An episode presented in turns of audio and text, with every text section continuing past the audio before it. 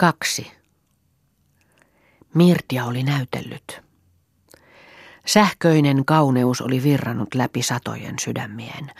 Virrannut kuin ihme tuosta notkeasta nuoresta ruumiista, tuosta selittämättömiä värejä käyttelevästä äänestä, tuosta katseesta ja tuosta sielusta, ennen kaikkea sielusta. Kuin kohina kävi läpi väkijoukon. Voittamatonta. Uusi tähti todellakin. Ei ole vielä koskaan kukaan ensikertalainen näin näytellyt. Ja kun Mirdia myöhemmin ilmestyi juhlasaliin, kääntyivät kaikkien katseet häntä kohti. Hänen menestyksensä oli todellakin ollut täydellinen. Hän oli nyt illan primadonna kaikkien silmissä. Mutta Mirtia itse ei näytä huomaavan mitään. Tai oikeastaan hän huomaa, mutta hänen sielunsa on kalsea ja välinpitämätön suuren yleisön suosiolle. Ei siksi, ettei hänessä enää kunnianhimo puhuisi, vaan siksi, että se tällä kertaa on aivan erikoista ja persoonallista laatua.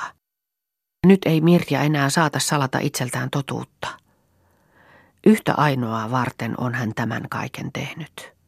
Sitä tuntematonta varten, joka hänet jo etukäteen on tuntenut. Häntä ainoaa on hän ajatellut alusta pitäen, jo lupautuessaan, ja sen jälkeen koko ajan. Hänestä on ollut kotoisin jokainen kunnianhimon kuohahdus, jokainen ilon ja innostuksen tulvahdus hänen mielessään. Häntä varten on hän harjoitellut, häntä varten koristautunut ja sielunsa suureksi sytyttänyt, häntä varten noussut lavalle. Niin, tänä iltana – jolloin hän itseään ylempänä on palanut, on se tapahtunut ainoastaan tuon miehen tähden. Tuota ainoaa on hän tahtonut ihanuudellaan huikaista, nerollaan hämmästyttää ja kumarruttaa.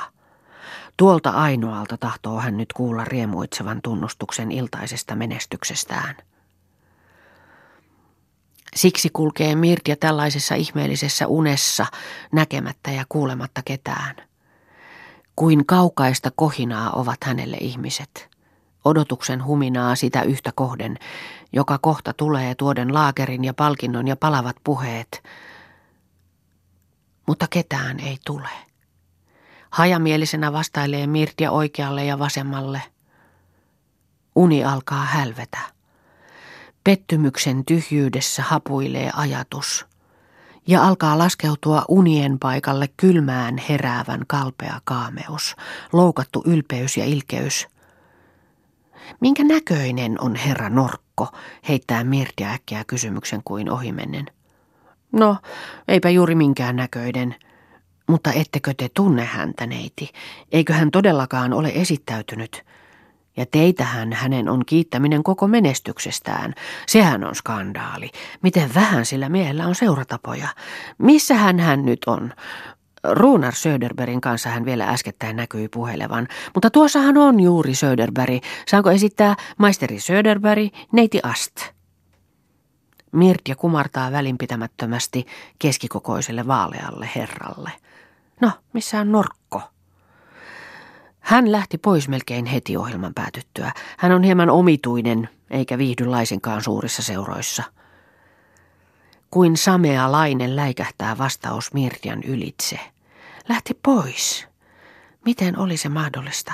Miten oli mahdollista, että he näin vähän ymmärsivät toisiaan? Ja tuota miestä oli Mirtia tahtonut inspireerata. Miten joutavalle tyhmyrille oli hän sielunsa tuhlannut, miten ylenkatsottavaan tomuun oli hän henkensä puhaltanut, mutta sittenkin omituinen hän oli, kun hän lähti. Arvoitus, selittämättömyys, iankaikkinen haira ja odotus Mirdian sielulle ja sen tähden niin vihattava, vihattava. Hyvin pieni ja hyvin ilkeä hymy lepää Mirtian huulilla ja hän virkahtaa kuin itselleen – Nerojen ammattiin kuuluu olla omituisia. Pitkään katsoo Ruunar Söderberg Mirjaan. Sitten sanoo. Teidän äänessänne on jotakin, joka sanoo minulle, että minun täytyy puolustaa poissa olevaa ystävääni. Näytte tekevän pientä pilaa hänen epiteetistään ja luonteestaan. Väärin ymmärrysten välttämiseksi tahdon vain sanoa – ettei Norkko kuulu niihin, jotka kantavat kylttinä kumpaakaan. Hän on yksinkertaisesti sellainen kuin hän on. aivan parantumattoman luonnollinen, ja sen tähden kylläkin omituinen suuren yleisen laatuvaan mukaan. Mutta sehän lienee kaikkien niiden kohtalo, jotka ovat itseään. Vai ettekö kenties tiedä siitä tekin jotakin, neiti Ast, ettehän tekään ole kuin kaikki muut? Ääni, joka tämän sanoo, on miehekäs ja soinnillinen, mutta niin hillitty ja tyyni, että se melkein kuulostaa yksitoikkoiselta. Ensimmäisen kerran katsahtaa Mirtia uuden tuttavansa puoleen, joka kutsuu itseään Norkon ystäväksi, ja sellaisena tietämättään heti alkaa taistelun hänen mielialojensa salavirtaa vastaan. Hiljainen ja hieno katse sillä miehellä, selittämättömän hiljainen. Kuinka saavuttamattoman syvällä piilevätkään hänessä intohimon värähtelyt, lienevätkö ne koskaan vielä pintaa puhkaisseet – Koskettamaton mies. Niin ajattelee Mirtia. Mutta mikä oikeus hänellä tulla muita koskettamaan? Että hän tekään ole kuin muut. Todellakin etevästi valittu johdatus. Ja kuten maailmannainen ikivanhaan imarteluun hän keveällä, välinpitämättömällä olkapään kohauksella vastaa teeskennellen, oh, mistä te sen tiedätte? Tehän annoitte itsenne lavalta, sanoo toinen hiljaiseen pehmeään tapaansa. Mirtian suupielissä värähtää. Tämähän oli noiduttua. Milloin oli hän tullut näin läpinäkyväksi? Tai tämä norkko ja tämä norkon ystävä, olivatko he syntyneet vetääkseen häntä nenästä? Ettekö te tiedä, hän naurahtaa, että näyttelijät ovat vain ihmissielujen apinoita. Kaikkea he antavat ja omistavat paitsi itseään, se on varma. Mutta yhtä varmaa on se, ettei taiteilija koskaan voi panna taiteeseensa enempää kuin mitä hän itse omistaa. Ja mitään taiteilijaa ei löydy ilman taiteilija persoonallisuutta. Mutta en mitenkään uskottele olevani se, joka ensimmäisestä taideteoksesta voi nähdä taiteilijan sieluun. Ja mitä äsken satuin sanomaan teistä, oli aivan ylimalkaista. Älkää pahastuko. Teidän nimenne ei sitä paitsi ollut minulle tuntematon. Mirtja katsahtaa uudestaan mieheen edessään.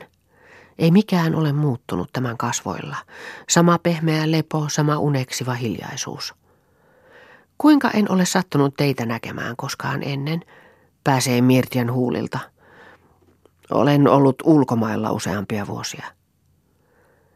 Mirtiassa säpsähtää jotakin. Koko hänen oma kirvelevä etsimisensä maailmalla alkaa äkkiä elää ja palaa hänen muistossaan. Minkä tähden mahtoivat muut rajan yli tähdätä, mitä mahtoivat etsiä, mitä löytää ja tuoda mukanaan. Ja tuo mies hänen edessään, mitä mahtoi hän kantaa povessaan tuon värähtämättömän hiljaisuuden alla.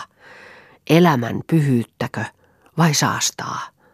Eheyttäkö vai, vai oliko mahdollista, että Mirtialla oli edessään yksi onnettomuustovereistaan, yksi noista särkyneistä, joista hän siellä kaukana oli kuvitellut itselleen sen uuden ja ihmeellisen ihmiskunnan? Ja Mirtia huomaa äkkiä, että he ovat kahden. Ja huomaa sen siksi, että hänessä on tapahtunut ihme, kovasta ja pistävästä pintailvehtiästä on hän sykähtänyt syväksi ja hiljaiseksi, melkeinpä araksi. He istuvat pienessä syrjähuoneessa. Epäselvä hämäräinen hälinä elää ilmassa heidän ympärillään, ja ylitse kaiken hiljaisena, mutta läpitunkevana, kuuluu suuresta salista valssin sävel, niin sydäntä viiltävän suruinen. Ja Mirtian sydämessä alkaa pakottaa painavana liikutus, pakottaa ulos kauan pidätetty nyyhkytys. Kaikki on tyhjää ja unohdettua edessä ja takana, ainoastaan hetki, tämä hetki elää. Niin sen pitää ollakin, ja aatoksettoman antautumisen autuutta hänen hulluutensa taas rukoilee. Heittää hetkeksi pois naamiot, panssarit ja väristä avonaisena, herkkänä ja heikkona toiselle sielulle, yhtä avonaiselle. Ah, sitä onnea. Mutta kuka enää ikinä uskoisi hänen vilpittömyyteensä, hänen, joka osasi niin hyvin näytellä. Tuossa miehessä hänen edessään oli kaikki niin syvällä, kaikki niin raskasliikkeistä ja pysyvää. Sen ilmaisi jokainen hänen piirteensä. Mutta sitten kun hän kerran aukenisi ja syliinsä sulkisi, turvallista olisi siinä levätä. Vaitiolo heidän välillään on outo. Väkivaltaa täytyy Mirjan tehdä itselleen, pakottaa alas kyyneleensä ja unensa. Mutta sittenhän me olemmekin oikeastaan tietämättämme tavanneet toisemme jo ennen. Hengittäneet samaa ilmaa siellä avarassa maailmassa, tuoneet sieltä yhteisiä muistoja, tai ei, mitä minä puhun. Muilla ei voi olla samanlaisia muistoja kuin minulla. Minä ajoin takaa pelkkiä unikuvia. Niin tekevät useimmat. Sittenhän useimmat palaisivat siipirikkoina löytämättä mitään. Löytää aina jotakin, joskaan ei juuri sitä, mitä on etsinyt. Jotakin. Minäkin luulen sitten lopuksi vielä löytäneeni jotakin, mutta se jotakin oli myöskin vain unikuva, kenties kaikista suurin. Te puhutte katkerasti ja kuitenkin omistatte jo kaiken sen, mitä minä turhaan tähän asti olen etsinyt. Mitä se on? Itsenne. Sen osoittaa koko olemuksenne. En ymmärrä, mitä tarkoitatte. Teidän suussanne kuulostaa tämä melkein ivalta, tai te ette tiedä, mitä sanotte. Ainakaan ette ikinä ole voinut etsiä sitä itseä, jonka minä omistan ja jolle minä kyllä jo olen ehtinyt löytää nimen. Tunneihminen, jolla ei ole tunteita. Järkiihminen, jolle järki on ansa, etsiä, jolla ei ole enää mitään etsittävää, kaikkia yhtä aikaa, ja omaan tyhjyytensä lyyhistynyt. Kaunis löytö todellakin, ja se olen minä. Pelastakaa minut itsestäni. Se on kurjuus. Koska saatatte puhua näin, osoittaa se vain, että olette vielä liian kallis itsellenne. Teillä on vielä sittenkin jotakin etsittävää ja löydettävää elämästä, jotakin teitä itseänne kalliimpaa. Siinä on se pelastus. Miten arkaan kohtaan te osaattekin iskeä, mutta minä olen jo vanha ja kokenut. Mirtja vaipuu taas sanattomaksi. Toinenkaan ei puhu mitään. Vihdoin jatkaa taas Mirtja. Kuulkaa, sanokaa totta. Annoinko minä itseni lavalta, kuten te alussa mainitsitte? Annoinko todellakin? Noin vain erotuksetta kaikille, jotka olivat lunastaneet piletin kokonaan. Olkaa huoleti, neiti. Te ette ole prostituerannut itseänne, ette millään lailla. Suonettehan anteeksi äskeisen ajattelemattoman puhetapani, sillä ei todellakaan ole mitään merkitystä. Mutta sillä on merkitystä. Mirja melkein ärjäisee, sillä te olette lausunut ilmi minun salaisimman ajatukseni. Sillä kun minä tulin tänne tänä iltana, tulin minä siinä mielessä, että minä itseni antaisin lavalta. Niin juuri, sanasta sanaan niin. Mutta en kaikille, vain jollekin, joka ymmärtäisi. Für die Wahlverwandtschaften. Ja nyt minä kaikesta sydämestäni toivon, että te olisitte se ainoa, se ainoa, toistaa hän kiivaasti. Niin, nyt on teidän vuoronne ihmetellä ja minun asiani pyytää anteeksi, mutta nähkääs, te olette tämän illan kuluessa enemmän kuin yhden kerran koskettanut minun sieluani hyvin läheltä. Ensin se suututti minua, mutta nyt olen siitä vain iloinen, sillä minä tunnen, että voin olla teille avomielinen. Minä tunnen, että te ymmärrätte minua, vaikkapa vielä sen itse kieltäisittekin, ja minä noudatan aina tuntemuksiani. Älkää antako sen kiusata itseänne. Älkää pakottako itseänne mihinkään kohteliaisuusvelvollisuuksiin. Olkaa itseänne, kuten minä olen teille, ja ajatelkaa sitten minusta, mitä tahdotte. Ette varmaankaan ikinä ole kokenut, mille tuntuu ihmisestä, joka näyttelijälahjoillaan alati on leikkinyt, kun hänet äkkiä luonnollisuuden raju, valtava pakko yllättää. Näyttelijäksi minä oikeastaan rupeaisinkin, lisää hän sitten keveämmin, mutta en voi – Minulla ei ole mitään pakkovöitä ja sentään riippuu elämäni liiankin monista langoista. Kohtalon langoista. Kuka niitäkin kutoo? Jumala, sanotaan. Elämä, me kaikki, me itse, eikä kukaan. Niin, ikuista mysteriaa on elämä. Ja jotkut väittävät, että se on vain heijastusta vielä suuremmasta, ikään kuin symbolismia – Se on se suuri ja objektiivinen, se uskonnon ja metafysiikan valloittama maailma. Mutta subjektiivisesti sitä omaa sisällistä pikkumaailmaa ajatellessa tuntuu minusta melkein turvallisemmalta ja kodikkaammalta kutsua elämää jollakin muulla nimellä, vaikkapa sitten impressionismiksi. Se on sentään jotakin niin vaihtelevaa, alati liikkuvaa, yhden sekuntitunnelman värittämää. Taas lausuitte ajatuksen, joka ei minulle suinkaan ole vieras. Tepä minulle tämän ajatuksen nyt välitittekin. Sillä tulin juuri muistelleeksi teidän äskeistä näyttelemistänne. Se oli todellakin impressionismin voittoa sielujen yli, jos mikään, kuten aina on todellinen taide. Siitä lähtee sellainen väri ja lämpö ja hohto, että koko maailman se valaisee oman värinsä ja oman uskonsa mukaiseksi. Sen tunsin minä niin selvästi tänäkin iltana. Niin kauan kuin te näyttelitte, oli koko minun maailman katsomukseni kuin vahaa teidän luovissa käsissänne. Kaikki mitä te annoitte, täytyi minun omaksua, uskoa ja elää. Mitä merkillisin mielikuva maailma, muuten niin kaukainen ja epäoleellinen, muuttui äkkiä teidän kosketuksestanne läheiseksi, ihanaksi todellisuudeksi.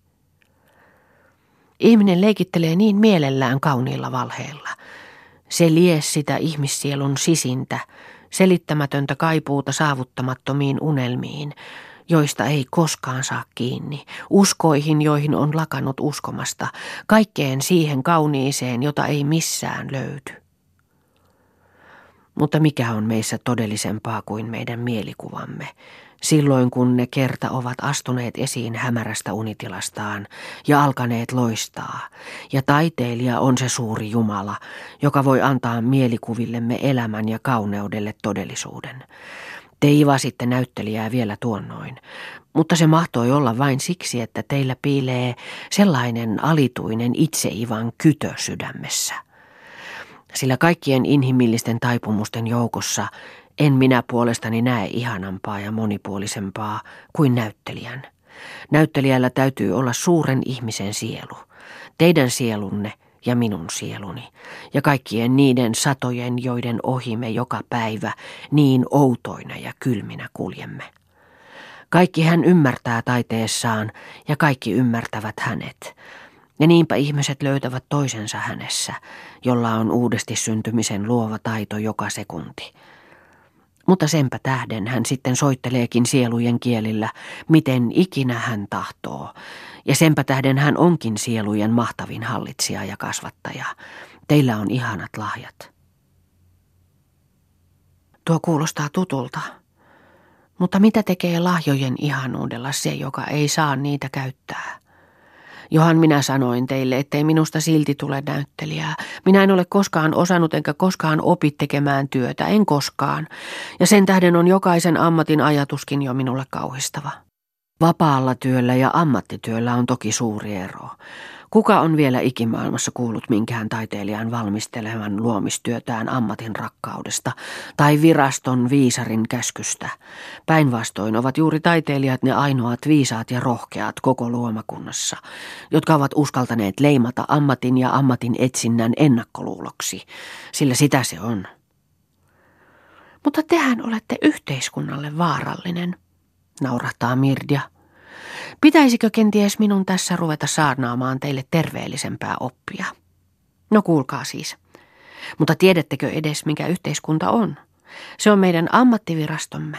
Erinomaisesti ja etevästi kaikkien uusimpien keksintöjen mukaan järjestetty kuritustyövankila, asetettu tänne rangaistukseksi kaikista pahoista teoistamme ja mahdolliseksi autuuden lähteeksi uusille tuntemattomille polville. Ja se teettää työn ja se elättää. Elättääpä vielä oikein pulskastikin, sitä pulskemmin, mitä enemmän pakkotyötä ja aisoitettua vapautta on lyödä pöytään. Se on tämän kartanon kultaa. Ja hyvä järjestys ja hyvinvointi siinä vallitseekin, ja niin suuri moraalinen rikos kuin ammatittoman elättäminen ei tule edes kysymykseenkään. Ylellisyystavaroita ja korukaluja ei suvaita. Lopettakaa, lopettakaahan jo toki, huudahtaa nyt Söderberg. Säästäkää minua, nähkääs minullakin on arat kohtani. Ja teidän suussanne kuuluu tuo kaikki vielä monin verroin julmemmalta. Jättäkää nuo katkerat ja kovat sanat pikemmin meille muille, jotka jo parhaillaan kamppailemme vankilan direhtöörien kanssa ja jotka nähtävästi jo piankin saamme antautua pakkotyön armoille. Meillä on sentään useimmilla verrattain vähän menetettävää teihin verrattuna. Mutta mitä teillä onkaan tekemistä yhteiskunnan kanssa?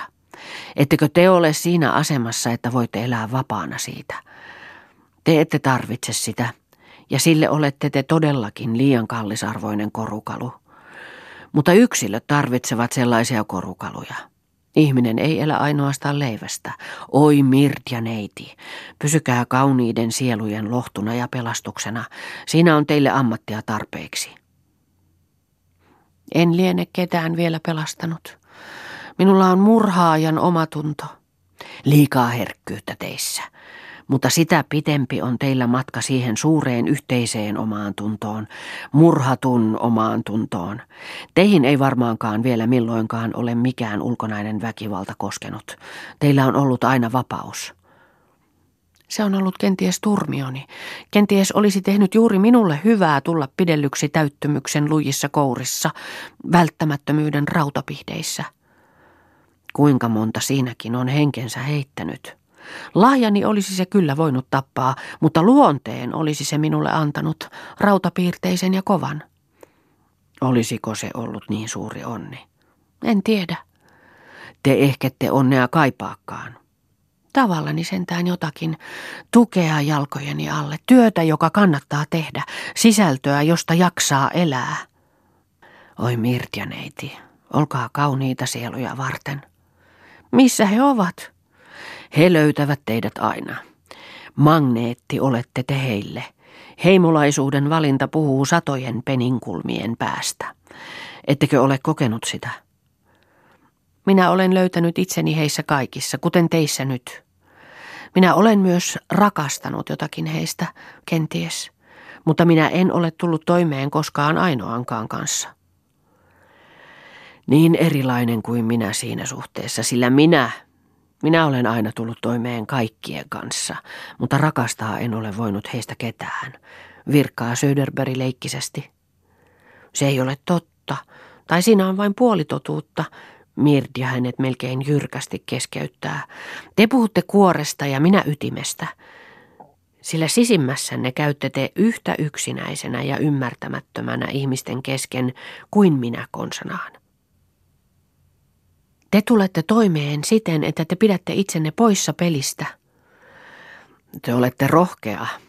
Mistä te sen päätätte? Oh, kaikesta. Yksin teidän sisäänpäin kääntyneestä äänestännekin, jolla on niin itselleen helisevä tumma sointu. Teillä on kaunis ääni, se on kuin musiikkia, mutta se ei ole muita varten.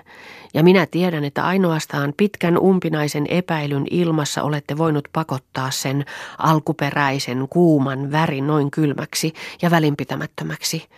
Nyt se kantaa jo täydellisen tasapainon äänilajia, jolla ei vihata eikä rakasteta. Mirkja vaikenee äkkiä. Toinen tuijottaa häneen niin oudosti. Pitkään aikaan eivät he puhu mitään kumpikaan. Vihdoin virkahtaa Söderberg. Naiset ovat tavallisesti lapsia, mutta te ette ole lapsi. Myrsky ja kiihkokausikin on jo takanani. Varmastiko jo takana? Varmasti.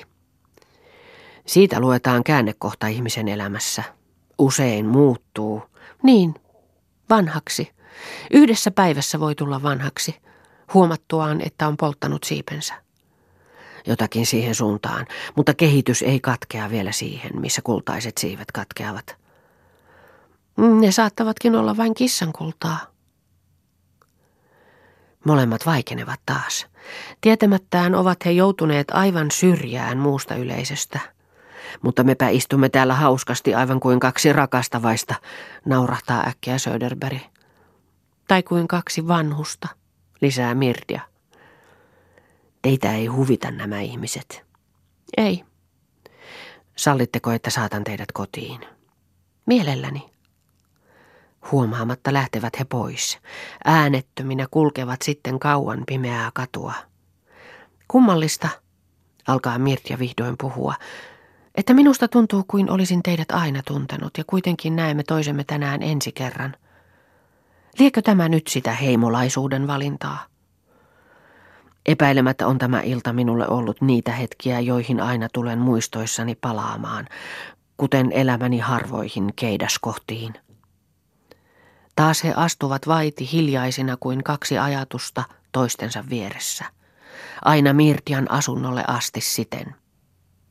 Tässä minä asun, sanoo Mirtia, mutta toinen ei puhu vieläkään mitään. Pysähtyy vain hänen eteensä ja katsoo. Hänen silmiinsä katsoo. Miksi te katsotte noin? Mitä te näette minun silmissäni? Minä näen naisen, joka ymmärtää miehen, ajattelee Runar Söderberg, mutta hän ei lausu sitä ääneen. Ja ajatukset kulkevat vielä edemmäksi. Sellaista naista minä voisin rakastaa ja olla hänelle ritari elämäni loppuun asti. Mutta tämän painaa hän alas vielä tiukemmin. Ja tyttö hänen edessään seisoo ja odottaa ja ajattelee samanlaisia yötyperiä ajatuksia. Tuollaista miestä, joka on noin tyyni ja syvä ja turvallinen, noin hillitty ja hieno. Tuollaista voisi pitkällä rakkaudella rakastaa. Mutta heti hän lisää lapsellisuuksia. Minä olen minä ja sinä olet tietysti samanlainen kuin kaikki muutkin. He katsovat toistaan yhä ja vaikenevat. Mutta tyttö muistaa äkkiä, Minähän en osaakaan rakastaa. He puristavat toistaan kädestä ja eroavat.